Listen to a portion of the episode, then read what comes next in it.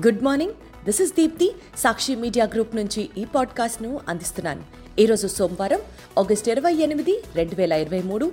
వార్తల ప్రపంచంలోకి వెళ్ళే ముందు హెడ్లైన్స్. ఈసారి తెలంగాణలో అధికారంలోకి వచ్చేది మేమేనన్న బీజేపీ అగ్రనేత అమిత్ షా. నైతిక కృత్రిమ మేధ అత్యవశ్యకమని ప్రధాని మోదీ హితవు. పంటల బీమా అమలులో ఆంధ్రప్రదేశ్ బాటలోనే పలు రాష్ట్రాలు. నేడు ఆంధ్రప్రదేశ్లోని నగరిలో జరగనున్న విద్యా దీవెన సాయం. సాగుకు గృహాలు పరిశ్రమలకు ఉచితంగా నీరివ్వద్దు. ఛార్జీలు వసూలు చేయాలన్న కేంద్ర జల సంఘం. ఐటీ ఎగుమతుల్లో మీటి హైదరాబాద్. పశ్చిమ బెంగాల్లోని అక్రమ బాణాసంచా కర్మాగారంలో పేలుడు ఎనిమిది మంది మృతి. ఫార్ములా వన్ సీజన్లో తన జోరు కొనసాగిస్తున్న రెడ్ బుల్ జట్టు డ్రైవర్ మ్యాక్స్ వెర్స్టాపెన్. రైతు దళిత యువత మహిళా వ్యతిరేక కేసీఆర్ ప్రభుత్వాన్ని కుకటి వేళ్ళతో పెకిలించాల్సిన సమయం ఆసన్నమైందని బీజేపీ అగ్రనేత అమిత్ షా వ్యాఖ్యానించారు.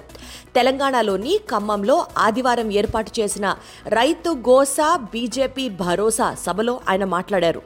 కేసీఆర్ను ఇంటికి పంపి బీజేపీని అధికారంలోకి తెద్దాం. గుర్తుపెట్టుకో కేసీఆర్ నీ పనైపోయింది అని వ్యాఖ్యానించారు. కేసీఆర్ కారు భద్రాచలం వచ్చిన రాములోరి దగ్గరికి రాదు.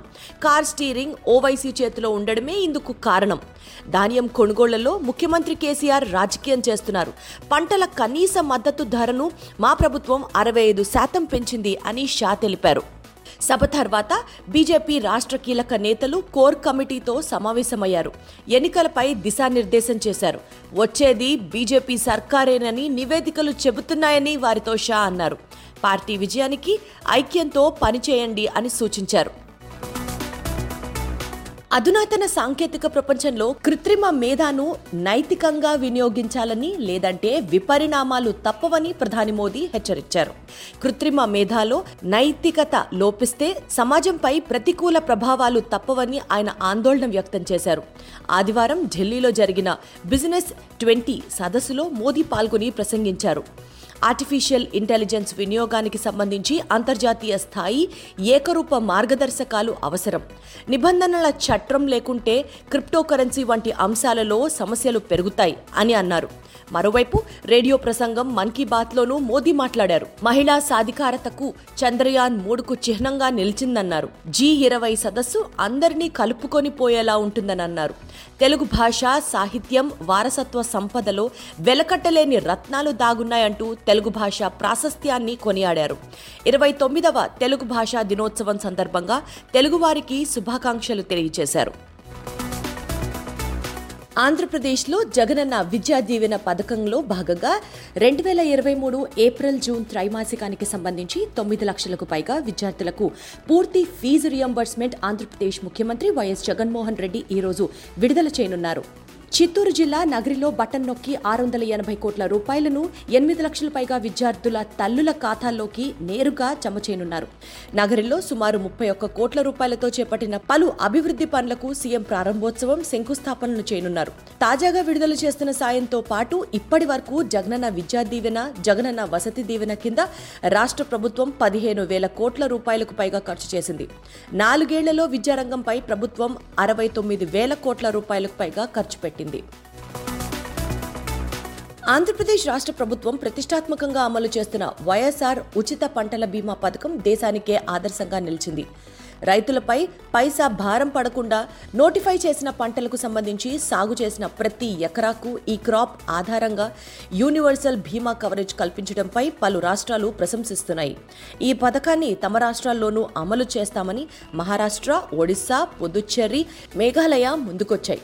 ఉత్తరాఖండ్లోని రిషికేశ్లో ఆదివారం జరిగిన జాతీయ సదస్సులో ఈ రాష్ట్రాలు ఈ విషయాన్ని ప్రకటించాయి. యూనివర్సల్ కవరేజ్ విషయంలో ఏపీ స్ఫూర్తిగా కేంద్రం సైతం రాష్ట్ర ప్రభుత్వంతో కలిసి పనిచేసేందుకు ముందుకొచ్చింది.